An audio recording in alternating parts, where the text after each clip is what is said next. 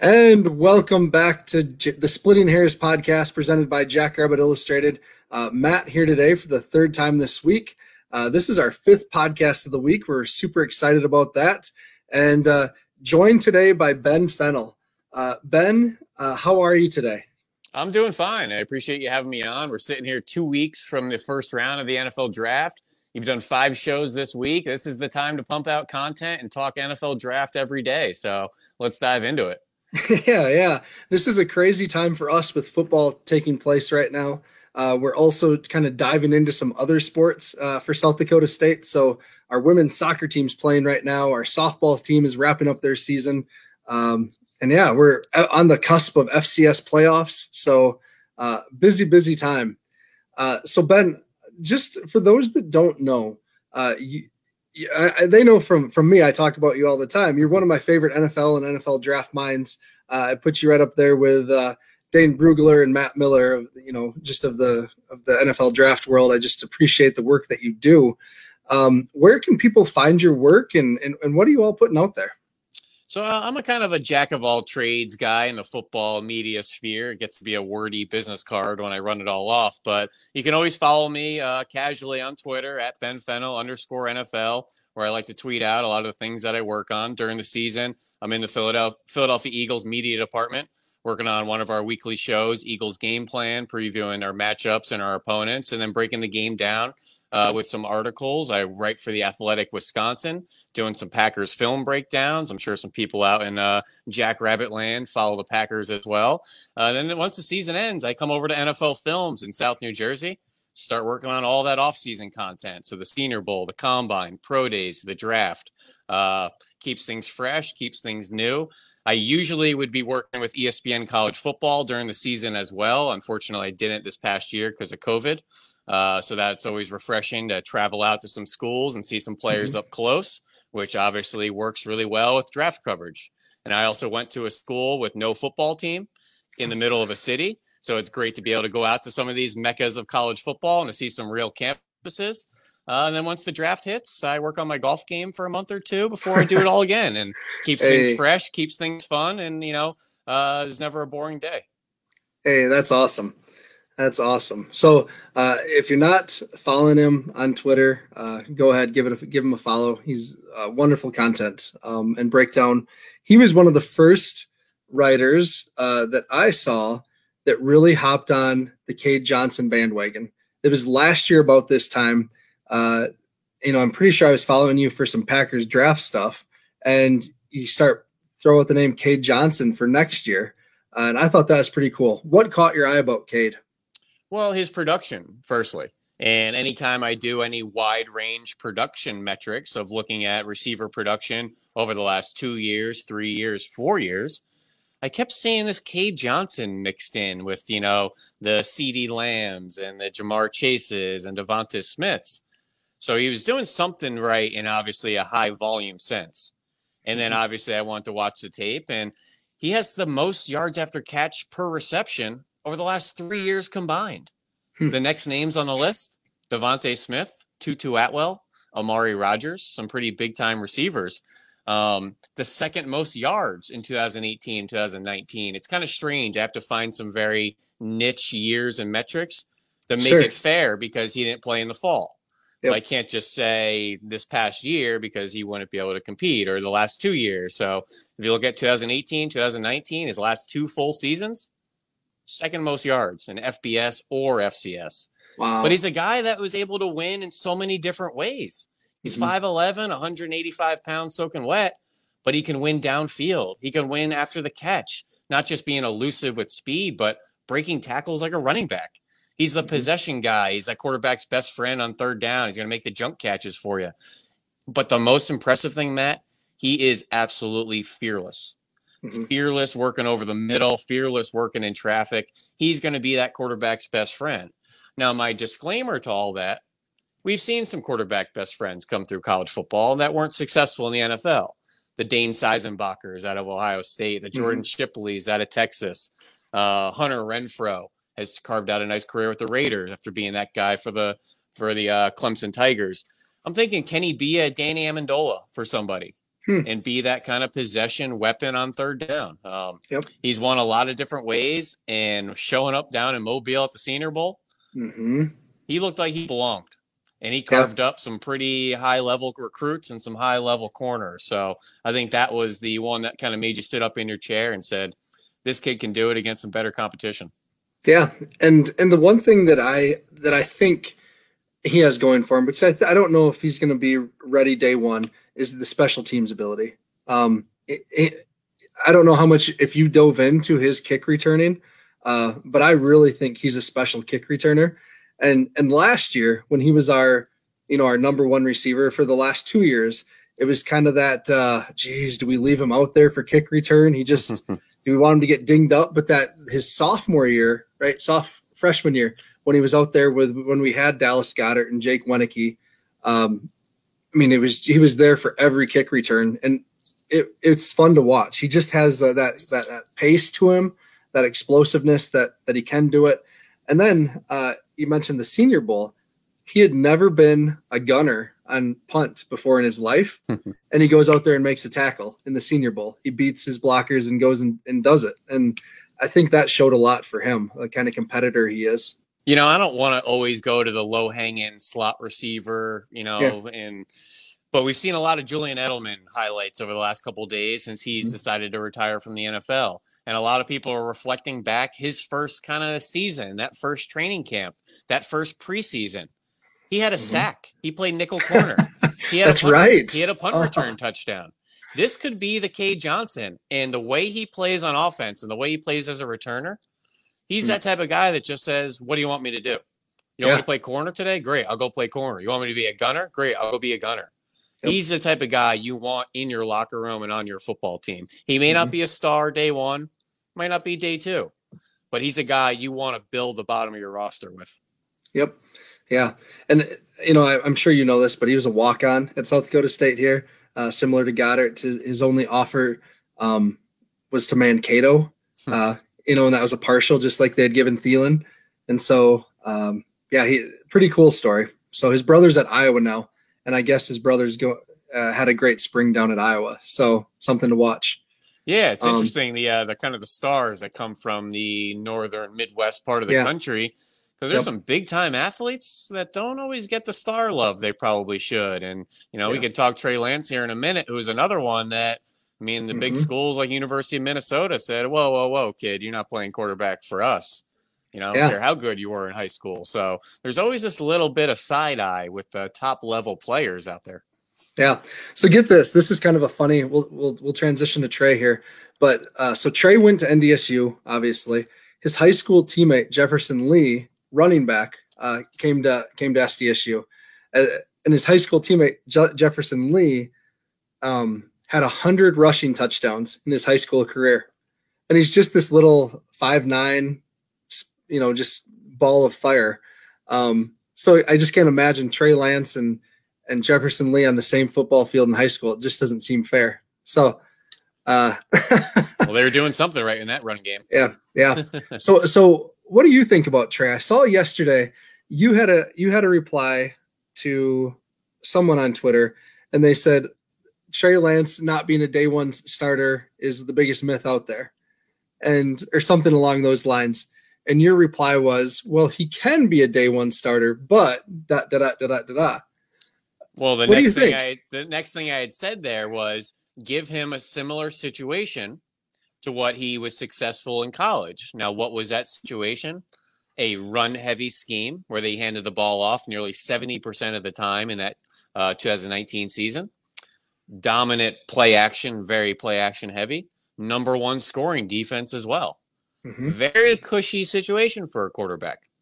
I would put any quarterback in a in a run first offense with a dominant defense yeah, those are some pretty good kind of situations to put a quarterback in.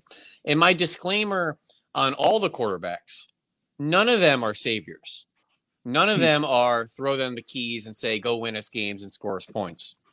Justin Fields, heavy under center, heavy play action. Zach Wilson, that BYU O line mm-hmm. crushed people this year. Heavy run action, heavy play action. Um, Trevor Lawrence, heavy RPO game. And then obviously Mac Jones, We know what Alabama's about. Yeah, They're going to run the football every down if they can, and then work the RPO game off of it. They all were products of their system.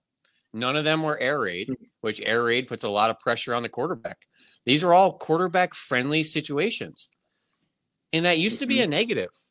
But now the quarterback friendly systems are the ones winning a lot in the NFL. That's now a positive. You want your quarterback in a QB friendly system. Why would you want him having to execute high level throws on a down to down basis, Yep. like the way Tom Brady does, which is very difficult to do? Yeah. So to answer your question there, kind of spin this back, if Trey Lance is in an offense that's run first with a dominant O line and a good defense and a great situation, there's no reason why he couldn't start and play games like he did, you know, last year for uh, North Dakota Mhm. State. Yeah. Yeah. I think when we when Jackrabbit Nation thinks about Trey Lance, they think of him in this in the in the one sample game that we had in Brookings. Um, and I don't know if you watched that Brookings tape Mhm. or, or the SDSU tape, but he was not good that game. Um, a lot of overthrows, should have had a pick, uh, just didn't look comfortable in the pocket. Um, and so, so for us, it's like, what do you mean this guy's going to be a top 10 pick? Um, but then you look at his body of work throughout the season and you look at the physical intangibles that he possesses, and it's like, okay, that makes a little more sense. But you have to get away from that one game against SDSU um, to, to really see that. But that game, I think, was really important because that was the one flash that he had some adversity that season. Sure. I mean, he, I don't think he threw, he threw the ball over 25 times in a game more than twice. Mm-hmm. Never had to put the team on his back in the fourth quarter. Never really had to be the guy. Mhm. And I think as you start to peel some layers of the onion, I kind of go the other way and say he had such a cushy atmosphere and environment there. He didn't have to be the guy. And as you start to look into the guy, his arm's okay. It's not a howitzer. He's a good athlete. He's not Lamar Jackson. He's not Cam Newton. You know, he's strong, but he's not going to truck defenders as we did see him occasionally, you know, run over some people as a freshman. But I just think he's in a really good situation and managed the game really well. Um, and like some of the best aspects of his game, I wrote down, I love his ball handling. Hmm. I love all that backfield action and giving fakes and being very calm with your back to the defense that we see quite often in the NFL on Sundays off a run action and being able to throw on the move and get on the edge of the defense with half field reads. And I think he'd be a great fit for a Kyle Shanahan type of offense.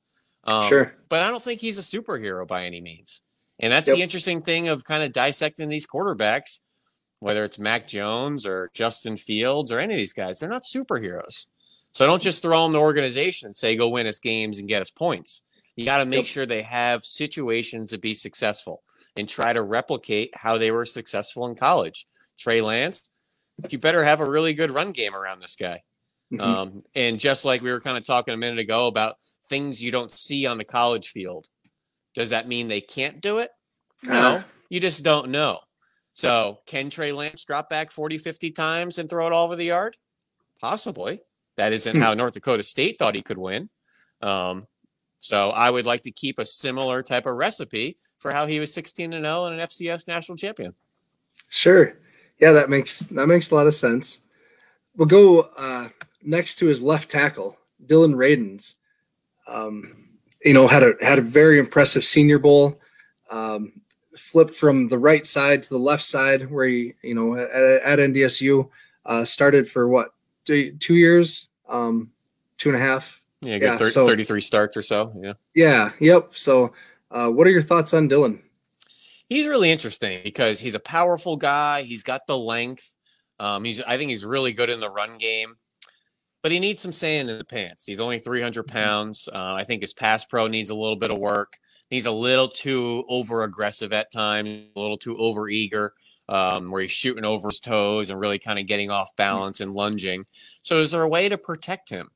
Maybe slide him inside as he did at the Senior Bowl. He played quite a bit of guard and looked Okay. comfortable doing it. They even pulled him a few times on some power plays, and he looked like a natural guard. And I was Hmm. talking to my good friend Greg Cosell, who does some great work here at NFL Films with the matchup show, Mhm. does a lot of draft coverage. And he said, you know what? Mitch Morse was a four year tackle for the University of Missouri. Went to the NFL, day one center. Hasn't looked back. Hmm. Cody Whitehair, the left tackle Yep. for Kansas State, goes to the NFL, day one center.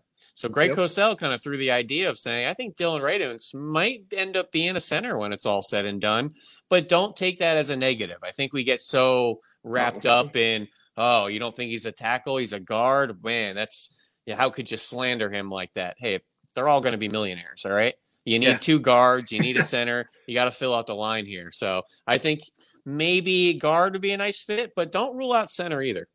Yeah. Well, you know, that that follow a similar path to another uh, NDSU Bison, uh, Billy Turner, right? Has played guard, played tackle. Um, I don't know if he's ever played center, but uh, you know, some position position versatility and And the uh, more you can do, saw- you yeah, yeah, yeah. So next guy, uh, Is Joe Haeg flip- still around? Is he still with uh, Indy? Yeah. No, he's not in Indy anymore. Wasn't he in?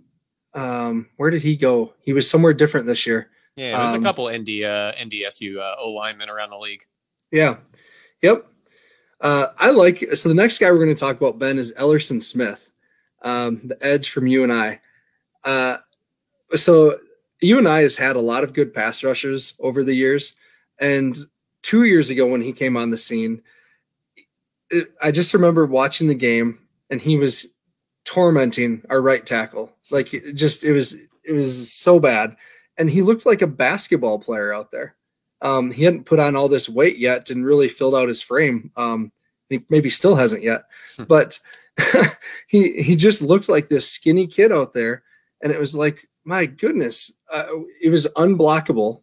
And then comes back last year, puts on some weight, and again just dominates. Um, what are, what are you seeing with him? I'm hearing there's t- that that uh, on one of the pod- podcasts I listened to that teams are asking him about switching to tight end. Is that something that you've heard or Yeah, um, so I'm glad you brought him up because I am a huge Ellerson Smith fan. I think he Yeah. is one of the studs of this group. He's not even a sleeper anymore. It's a, the the word is out on this kid. Mhm. Um, he's long, he's explosive, he's springy, nearly 83 inch wingspan. You know how Jayson Oweh is blowing up right now for his potential, his upside for working out. Yep, Ellerson Smith did the same thing, just without the 40. sure. So Owe ran four three. Ellerson, I think, was like a normal human being and ran it at like four Yeah. six or four seven, as he should. But 41 and a half inch vertical with a 10-7 broad, 26 reps of 225 with 34 inch arms. That doesn't typically happen. If you have Sure. long arms, typically you're struggling to get them up a little bit, even Yep. if you are 300 pounds. And he's 250.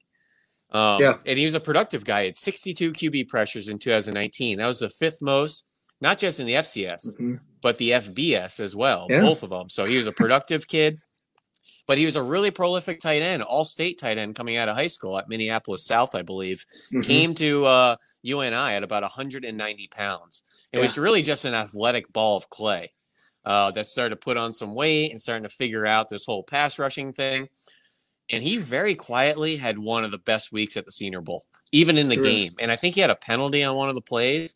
The Hmm. play was still outstanding. I didn't care about Sure. it, but he won outside. They even slid him inside as some three tech going against guards. Ooh, Very springy out of his stance. And it's just making you think Huh. explosive, tall, long, 6'6, 250, former all state tight end. mhm. Hmm, that's an interesting thought. Um, and that was actually something I had initiated the thought for Spencer Brown, the UNI tackle, who Ah, we'll talk yeah. about in a minute, that some scouts have said, uh, who was also a guy that had to put on weight coming out of high school, came from about Yep. 260, is now flirting with 290, 300. And there were some scouts that said, what if we just stopped him at 270 and made him a inline tight end? As Yeah. opposed to a tackle. And Really? That's, that's when Dane said, Hey, that's funny that you said that because I've heard scouts wanting Ellerson Smith, also UNI, to go to the other side of the ball, be tight end. So yeah, um, again, Huh. you know, these players, the more you can do, we can talk at nauseum about players at flip sides of the ball and just Sure. did whatever they could to find a home in the NFL. I don't think Ellerson Smith is that desperate because I think he's a really good edge rushing prospect. Mhm. Um, but if if that comes down the pipe, it'd be uh be fun to talk about it and reflect back on it. Yeah. So one thing we haven't talked about um, i- is, you know, in these mocks where where we think or project these guys to go. Obviously, Trey is going to be a top top Yeah, five, top ten pick. Yep. Raid, Radunz top sixty. probably. Yeah, Radunz, I think, is probably going to round, round three. Oh, round three. Okay. Yeah, I think the Um, tackle group is just really deep, and if he's not going to be a bona fide outside tackle for somebody, that might kind of lessen his value just Sure. just a tad. Yeah. That makes sense. So where are you seeing Ellerson Smith? Because when I when I do my my mocks on all the different things, he's going anywhere from fourth to sixth um, in, in the mocks that I'm doing there. So I'm just curious what you have. Yeah, I think uh I think he's going to be on the board after night 2. And I think he'll Okay. be one of the coveted players early in the fourth round. Okay. But collectively, this edge rushing group, there's some good prospects. It's not too top heavy. Some Mhm. good day one starters in the kind of 25 to 50 range. Some really good project players on day three and contributors. But they are all over the place with the rankings. Nobody can figure out where people are Sure. going from Kwity Paye and Rousseau and Jaelan Phillips and Boogie Basham. And there's a lot of good players, and people just can't find homes for them uh, up and down the first round into the second round. So um, there could be a chance somebody covets an Ellerson Smith and takes a chance on him in in round three.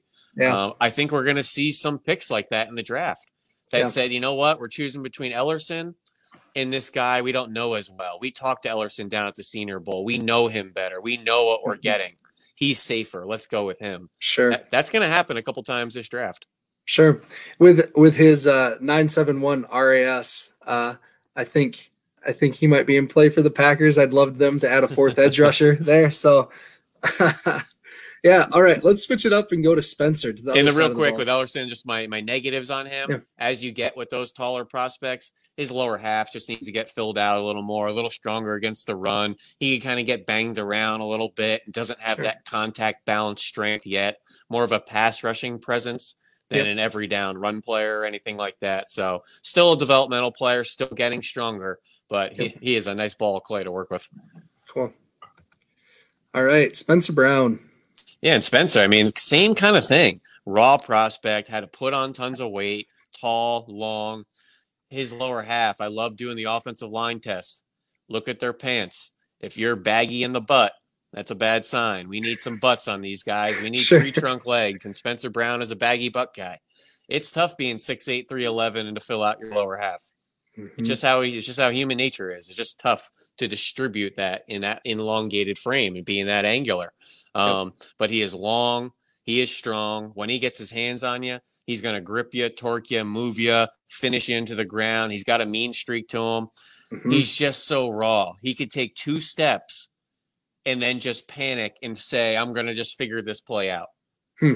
And just try to be a natural athlete, and he'll cross over step and uh, karaoke and heel click and just be a natural athlete. Hey, sometimes the bullets are flying out there. I got to figure it out. Um, Yep. This technique isn't working for me, or whatever it is. So he's again another guy with a developmental kind of angle to him. I thought his Senior Bowl week was a little lackluster. I thought he had a couple good reps where he showed that physicality, that willingness to be nasty and play to the whistle. He also got put on his butt in the kind of the highlight of the week by uh, Daelin Hayes with a bull rush, and a lot of people Oh, worry yeah. worry Yeah. about his ability to anchor against NFL power. Uh, Mhm. and without that strong lower half and that butt filled out, and you're an elongated frame, it's tough to sink down and anchor down. So he's going to have some kind of natural things working against him. That's why maybe poking around the tight end and losing 20, 30 Sure. pounds again isn't the craziest idea. And there's a tight end in the league, Lee Smith, who we probably don't know because he's not on anyone's fantasy teams because he doesn't catch a ball, but he's essentially the Marcedes Lewis like, but more of a true tackle. He played for the Bills and he was on the Raiders, but he's 280, 285 tight end. Huh.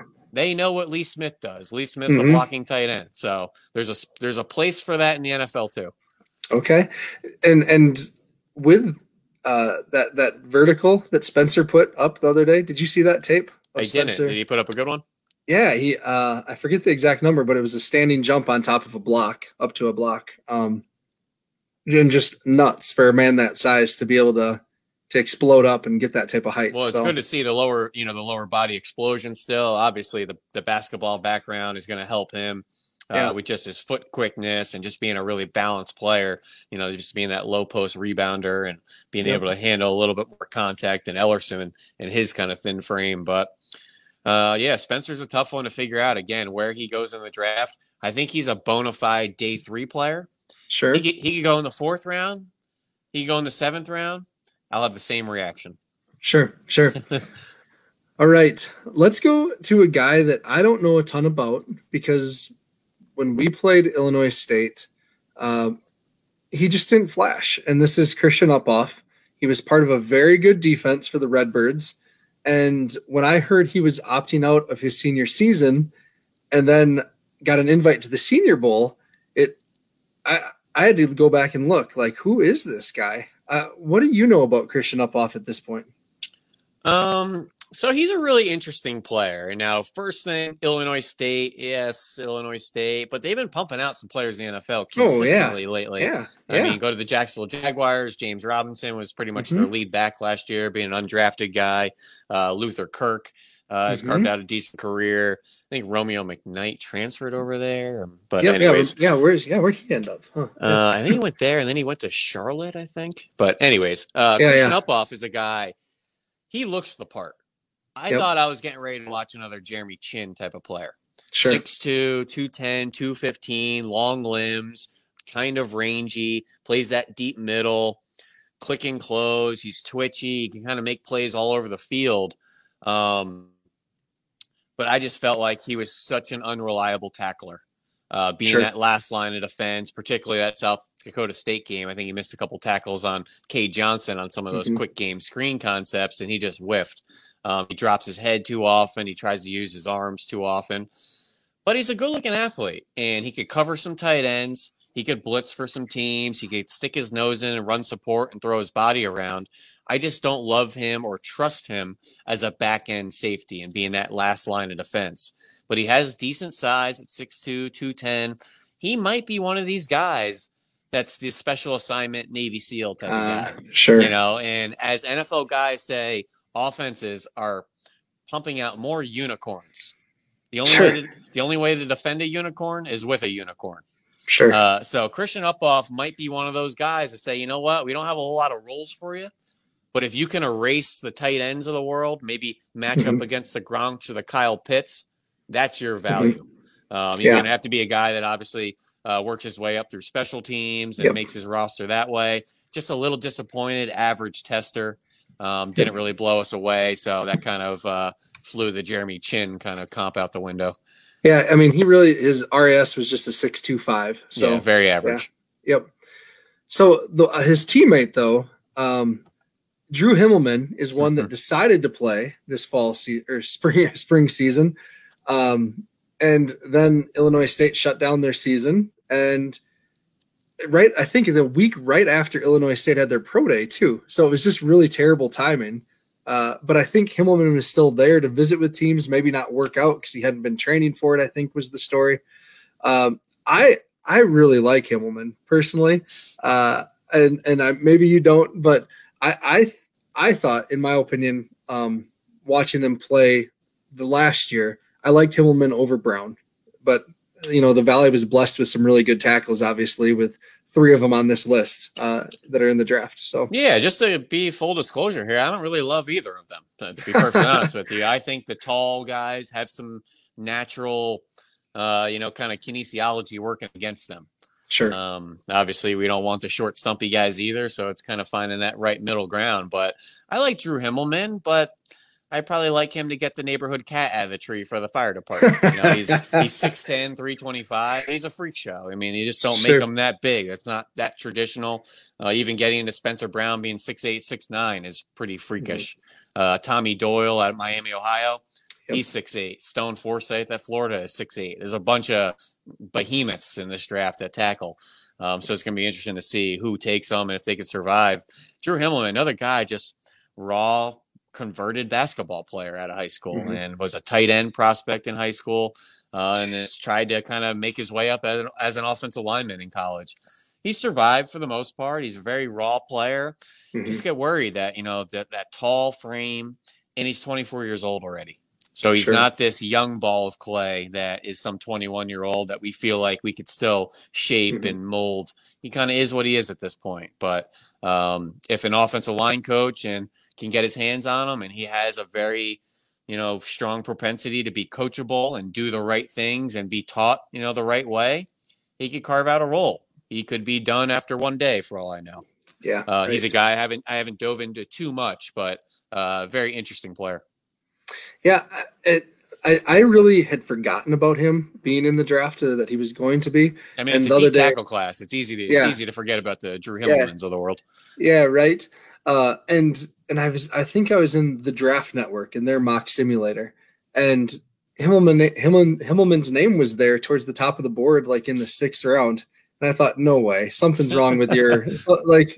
But that's I added him quick to the list before I sent it to you. Um, just it just was weird.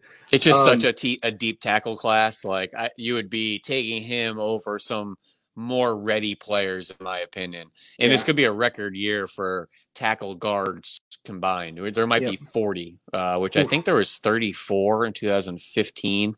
And uh, I think we could be pushing 40 and not a minute too soon because the NFL needs it. They were Yeah. picking guys up off the street last year and throwing them into lineups, and they need starters, they need depth, they need competition, and they need it now.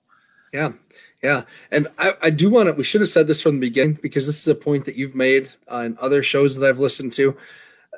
That just because uh, that you're critical of a player or don't love them as a prospect doesn't mean you're not cheering for them, right? Like like you've said, you hope all of these players end up having Hall of Fame careers. Or, you I, know, I am so- as serious saying that as anything as I've ever said. Mhm. I Yeah. truly, truly believe that. And people have called me out. And I'm like, no, you don't. You don't really think they're all. It's not that I think they're going to be Hall of Famers.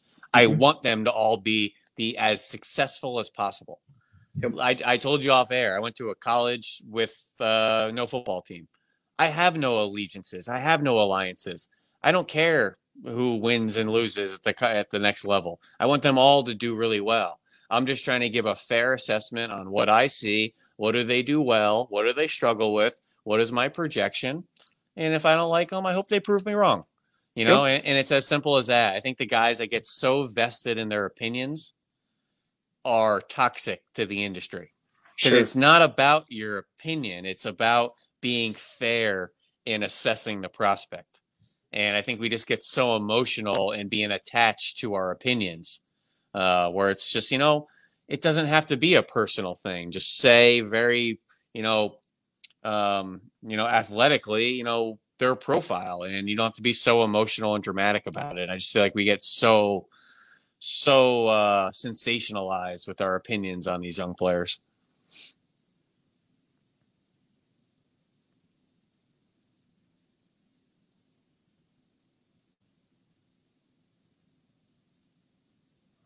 Oh, sorry there, Ben. Lost No, it's all good. All good. All good.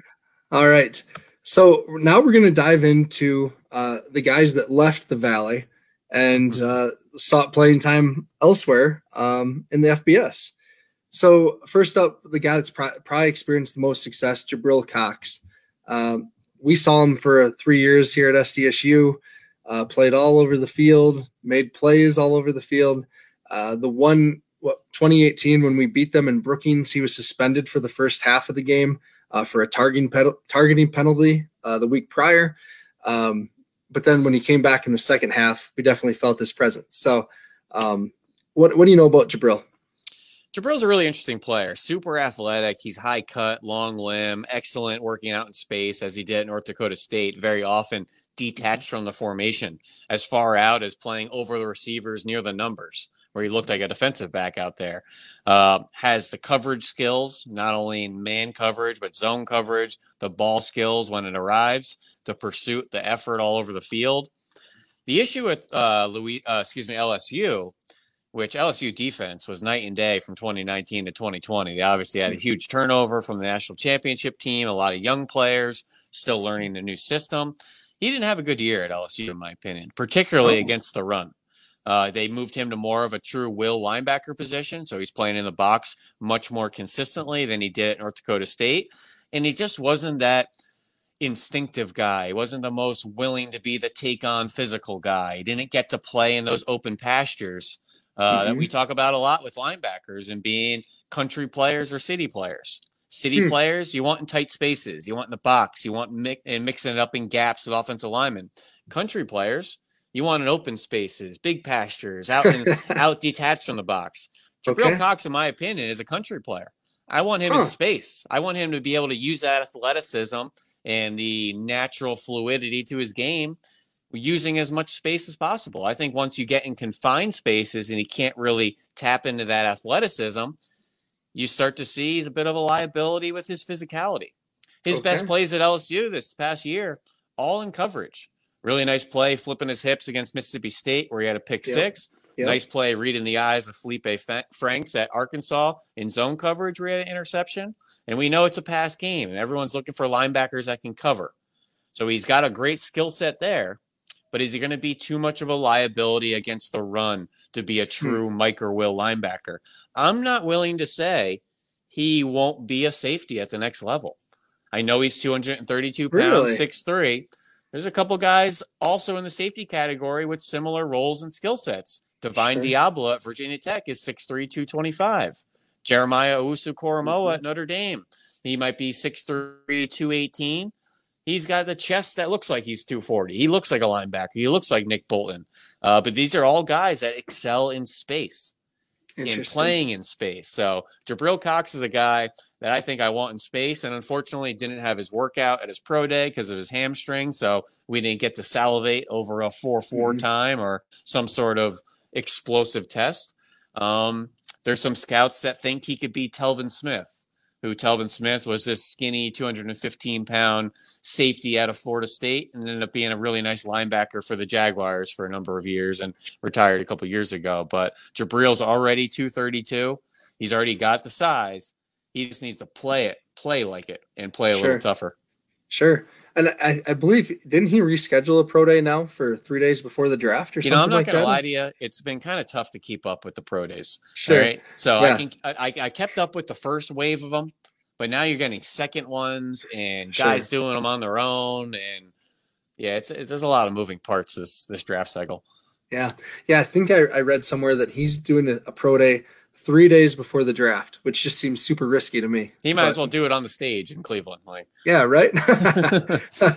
All right, next guy is Justus Reed, uh, Florida, Youngstown State, and finished this year at Virginia Tech. I mean, that's the whole report right there. I mean, this guy yeah. really interesting. Uh, he's part of the 2014 recruiting class. Now, mm-hmm. I can go back and list some names not going to, but there's a bunch that have been in the league for three or four years. Uh, so yeah. he's an older prospect. I think he's 25 years old. He was given two extra years of eligibility, which to get one is rare. He got two. So there's always a reason for that. Torn ACL, Achilles, some major injuries. That's mm-hmm. why he went from Florida to Youngstown and played 2020 at Virginia Tech. And actually played pretty solid this past year. He had 36 QB pressures, nine sacks. Was a really productive player for them. But the caveat to that is he's 25 and he should be beating up on some 21s and you know 20 year olds out there. Yeah. So he he should be. That's what it should look like. He did it. Hopefully he's ready to play. Hopefully he's healthy. I'm not a mm. doctor. I haven't seen his medical report. I'm not going to pretend to be a doctor. Um, but if he's more mature physically and mentally, and maybe has a little bit more ready to him at 6'3, nearly 260, Hmm. I could see him maybe squeezing in and uh, you know being a nice priority free agent for somebody. Sure. And then um, a guy that drew a lot of comparisons uh, two, three years ago, three years ago now, because he got hurt two years ago um, in the season opener. Um, Briley Moore drew a lot of comparisons to Dallas Goedert um, mm-hmm. in the Valley, in the fan bases and stuff. Um, just three years ago, I mean, he was just a freak in the open field. Um, made some made some really cool catches. Not none like Dallas, uh, but it was someone that no one was surprised when he looked to the FBS. Um, but also this year, I didn't hear a ton about him. What what are you hearing about Briley Moore? Well, he's a really interesting tight end. He's really more in that kind of H back, fullback type of type of role, where I doubt he's going to have his hand in the turf next to a tackle. He's probably going to be in that wing position, might even be in the fullback position. Really mm-hmm. similar to kind of how Brevin Jordan was used at University of Miami. Mm-hmm. Same thing, kind of 6'3, 6'4, 250. Um, reminds me a little bit actually of Dustin Keller that uh, came out of Purdue, went yeah, to the Jets yeah. years back. I don't even remember the Packers traded that end of first round pick to the Jets for them to come in and get Dustin Keller. Yep. Might happen again this year. They might be trading out at 29. We'll see. But okay. uh, Briley Moore at 6'4, 240. I know you said he made some really impressive catches three years ago, but then he goes quiet. and he's really yeah. not featured in the offense. And I think he had the injury in 2019, just when he was mm-hmm. going to be featured, apparently, as an upperclassman. Um, so you didn't ever get to see that. But he had 36 catches and two touchdowns in four years at UNI. And he goes to Kansas State and has 22 and three touchdowns in one season. So I think it was just an opportunity for him to be a little bit more of a feature player at a higher end program. But he's tough. Uh, he's going to block for you. I don't think he's a vertical stretch guy. I don't think he's the most mm-hmm. dynamic mm-hmm. with the ball in his hands. He's going to make some tough catches over the middle. But I think he's going to get on the field because he could block for you. And I sure. think he's going to be able to catch some things off of play action. Um, I don't love his athleticism. He's a little stiff, but that's okay. I don't mm-hmm. think we're going to be designing screens to him or saying, hey, go win vertically down the field. He's a guy that's going to block you, block you, block you, and then ole you and catch it in the flat and hopefully get up the sure. field for a first down. Sure. Um, kind of like a poor man's Tommy Tremble. This class oh, really? coming out of Notre Dame. Okay. Tommy yeah, is yeah. probably one of the better uh, blocking H backs I've seen the last five years coming out of college. Mm-hmm. Uh, Bradley Moore is probably the sixth, seventh round version of that, and Tommy Tremble's really? more of a three, four. Yep. Sure. Cool. Huh. That uh, I mean, I just took a peek now, and his RS is actually a 902. So okay, I was kind of good workout. Good workout. Yeah. Right. So, um, let's go ahead and talk just a little bit about. Um, junior at SDSU right now, someone that you had also mentioned last spring when you I think you were watching Cade's tape, you must have been.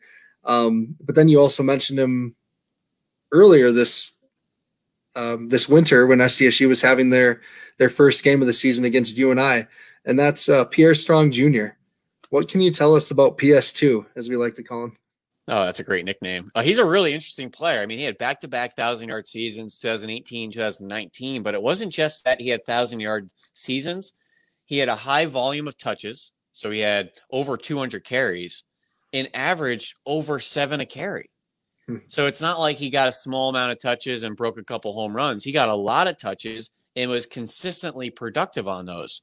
So from 2018 to 2019, running backs with 200 carries in a seven five average, mm-hmm. there was four. Okay. FBS and FCS, there were four. Travis Etienne, Darrell mm-hmm. Henderson, uh, I think Kennedy Brooks. I wrote down Brooks. I can't remember what running back Brooks that is, but anyways, and Pierre Strong. There's four guys. It's pretty good company right there. Um, he caught a vertical ball against Minnesota. Was pretty good mm-hmm. in the mm-hmm. screen game. Kickoff returner. This guy is dynamic in the open field. I just wrote down here and read in his report needs more involvement in pass game! Exclamation point.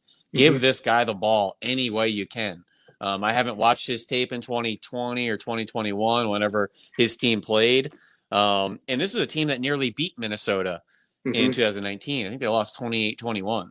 I was there. Yeah. And that was a loaded that's that's a loaded Minnesota team. That wasn't like a yeah. rollover team or anything earlier in the season. That was a very competitive team with Tyler Johnson and Rashod Bateman and mm-hmm. um, some pretty good that, players on both sides of the ball.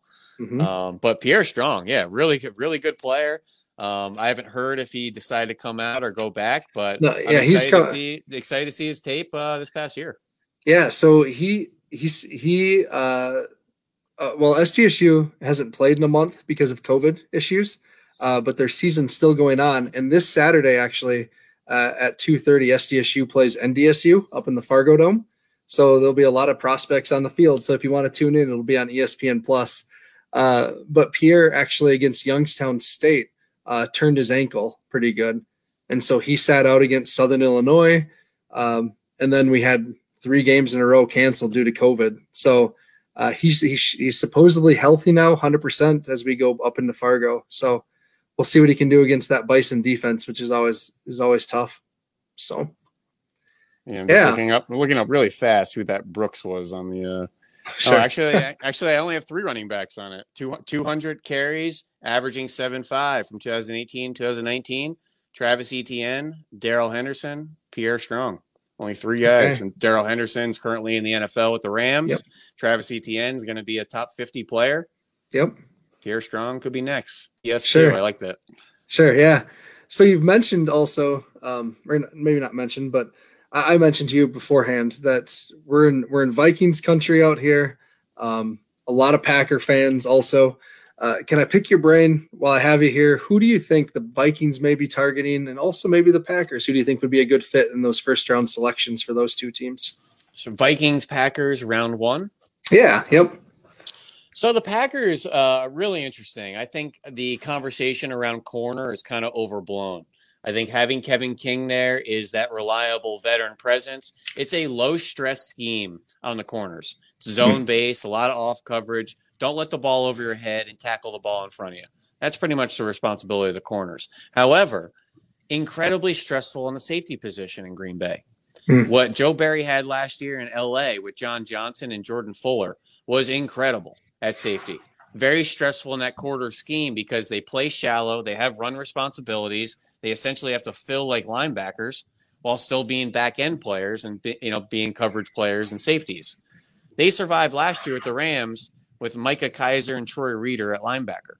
Okay. Who? Yeah, exactly. Yeah, yeah, yeah. so those safety spots are very important. I want to move Darnell Savage to the nickel spot where Chandon Sullivan mm-hmm. played, and I like Adrian Amos in that role. I think there's a big void next to him though, uh, so I'd love to see them address that safety position with somebody. I don't know if there's going to be a first round player, maybe Trevon Moehrig at a TCU, mm-hmm. maybe they like. Uh, you know, uh, Richie Grant at UCF. These more of day two players. Uh, Talanoa Hufanga, Divine Deablo, Virginia Tech, Jamien Sherwood at Auburn. Any one of those safeties, I think, would be good fits. I just want an RPO weapon on the offense. So okay. that 29th overall pick for the Packers with the horizontal pass game of LaFleur, all the RPOs, the quick games, the receiver screens, the manufactured completions. LaFleur does not ask his receivers to get themselves open. Mm-hmm. It's a very receiver friendly scheme. So, what I need, if we're not going to ask you to get yourself open, you need to be a dog with the ball in your hands. So, I would love okay. to see a Kadarius Toney, a Rondale yep. Moore, uh, an Elijah Moore. Even later on, you want to get a Ihmir Smith Marsette out of Iowa or mm. a Jaelon Darden out of North Texas who's kind of sleeper. Or you want to get a running back and put him out there like Demetric Felton or Kenneth Gainwell, which we call slot backs was you're a mm-hmm. slot receiver or a running back. Love to see one of those yards after catch threats uh, added to LaFleur's offense. But safety, we can use a, a trench player on the defensive side, an RPO mm-hmm. weapon on the offensive side. That offensive line is looking very dangerous at this moment uh-huh. with David Bakhtiari injured and not a whole lot mm-hmm. of depth behind them. And ever since Bulaga left last spring, all they've done signed Rick Wagner in the draft. They signed a bunch of interior guys like John Runyan and Jake Hanson mm-hmm. and the uh, Stepaniak from Indiana. Mm-hmm. Not a whole lot of tackle depth. One tackle goes down, it's trouble in paradise. And our stud left tackle likely won't be starting the season. Do yep. not neglect the trenches. Do yep. not neglect the offensive line. That will kill a competitive team. We've seen mm-hmm. it in Green Bay. We've seen it around the league. So I get mm-hmm. very worried at that tackle spot in round one, if they want to go Brady Christensen, they want to go Liam Eichenberg, Walker Little, for mm-hmm. all I care, Samuel Cosmi, get a tackle this class. They got oh, zero, last class in a deep tackle yep. class. You yep. cannot go two straight tackle classes with a goose egg. Yeah. And no veteran presence, which I would have at least yeah. gotten an insurance policy off the street. Is Dennis Kelly still out there? I think he is. I think he since yeah. left the Titans. Um, yeah, yeah. So he could be a viable option. I think uh, here might be an option or willing to come yeah. back. Um, there's a couple options out there, but this is a deep tackle group. You know, don't yeah. pay for depth. Go draft some young guys, get some competition, and next thing you know, maybe you got another, you know, day three David Bakhtiari. You know, hey, like we, we did a couple years ago. So uh, yep. the Packers could go a number of directions here in round one. Cool. Yeah. Uh, while while you're looking up some Viking stuff, I, uh, I have stolen your term or, or, co-opted your term maybe of uh, roster negligence when you talk about the the offensive tackle position. I've used that for the Jacks uh, once or twice. So yeah, yeah. It's just it's, it's not a position. It, the depth is always tested. You have to make sure you're prepared. It's going to be tested at some point, and the roster negligence is just the lack of preparing for that situation, in my opinion. Yep. And the caveat to that is Billy Turner blew me away last year with his play at tackle. Sure. I did not think he was going to be able to survive at tackle. He's built like a refrigerator with wearing cleats. He does not look like a tall, athletic, angular tackle that would be successful in the NFL, but neither was Bulaga. So mm-hmm. he was kind of an outlier look as well. And I know some people are saying, well, just slide Elgton Jenkins out there. He can do it. I want Elgton Jenkins at guard. I yeah. think you get the most bang for your buck as far as what he could provide for the run game, pass bro, screen game, out to the perimeter. Center position is such a kind of a limited spot there as far as his impact mm-hmm. in the run game. And tackle, I just get a little bit worried with him and then having to convert. He's a Pro Bowl guard. Let's keep him as a Pro Bowl guard. Yep. Yep. Yeah. So Vikings. the Vikings. Uh, yeah. These Vikings are an interesting group here. As last year, they were a mess last year. Obviously, they had a lot of turnover on defense. They tried to hit reset at the cornerback position with all the young mm-hmm. guys and Gladney and Dantzler and Mike Hughes moving on from Trae Waynes and Xavier Rhodes, who somehow had good seasons with their new teams. And, um, but the issue, the, the tough thing with the Vikings were they didn't have a full deck last year. I mean, Danielle mm-hmm. Hunter wasn't ready and healthy. They lost. Uh, the big D uh, tech, Michael Pierce. Yeah, they signed Michael Pierce because they needed a run plugging one tech, and he opted yep. out for COVID, which he was well within his right. But they spent big money on him in free agency to be a contributor. You take that away, it's not going to look the same, you know. Yep.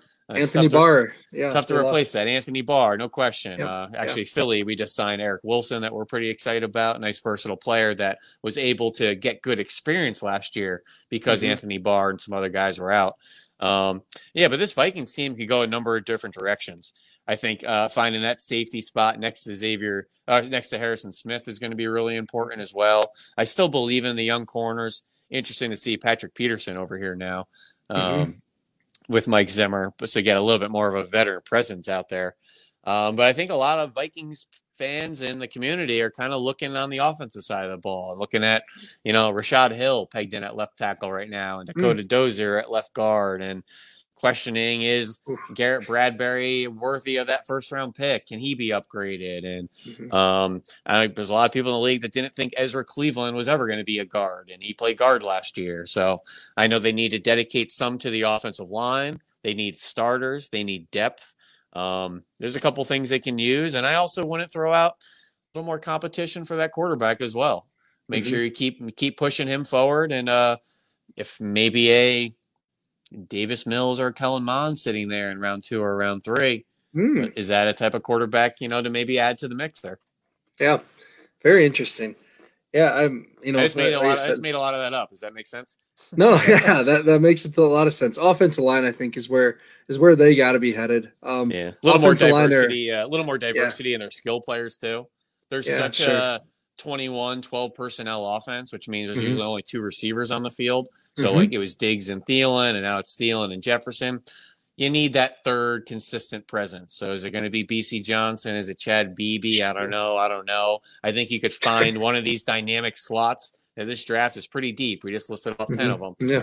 Grab somebody with more of a diverse, contrasting skill set to Jefferson and Thielen that maybe works over the middle of the field a little bit more. Maybe just makes Kirk Cousins' life a little easier. Get sure. the ball out of his hands. Let the guys do the dirty work on the outside. And will you throw the ball to Dalvin Cook? This yeah, guy right? will be the best running back in the NFL if they truly uh, feature him. If they truly feature him, he will be the best running back in the NFL. Yeah, yeah, he's definitely uh, someone that I wanted the Packers to to take a look at uh, when he came out. So, yeah, Ben, thank you so much for this last hour. Uh, I just so appreciate your time. Um, I, I hope um, you know folks recognize nationally the talent that's in the Missouri Valley, um, and I hope for players, the current players, uh, future future recruits, um, that they just recognize that the teams are aware of Missouri Valley football, um, and that there are consistently year in and year out now uh, players that are getting drafted in the top three rounds from the Valley, and that's that's pretty cool. So thank you, Ben. Any any last thoughts? No, I, I love studying these FCS guys. I don't want to say they're the forgotten group, but in comparison to FBS, they kind of are. And uh, my message and kind of my billboard to players out there, whether you're in D1, D2, D3, FCS, NAIA, eight man football, Canada, overseas, Matt, play your game. The NFL will find you. So many guys get worried about their situation and where they are. Play your game. If you excel, the NFL will find you. I promise you. Awesome. Thank you, Ben, for your time. Uh, hopefully, maybe we can do this again in uh, 2022 after a normal football season. I so. thought we were doing hour two. I thought that was just yeah, all right. all right. Thank you. Take care, Matt.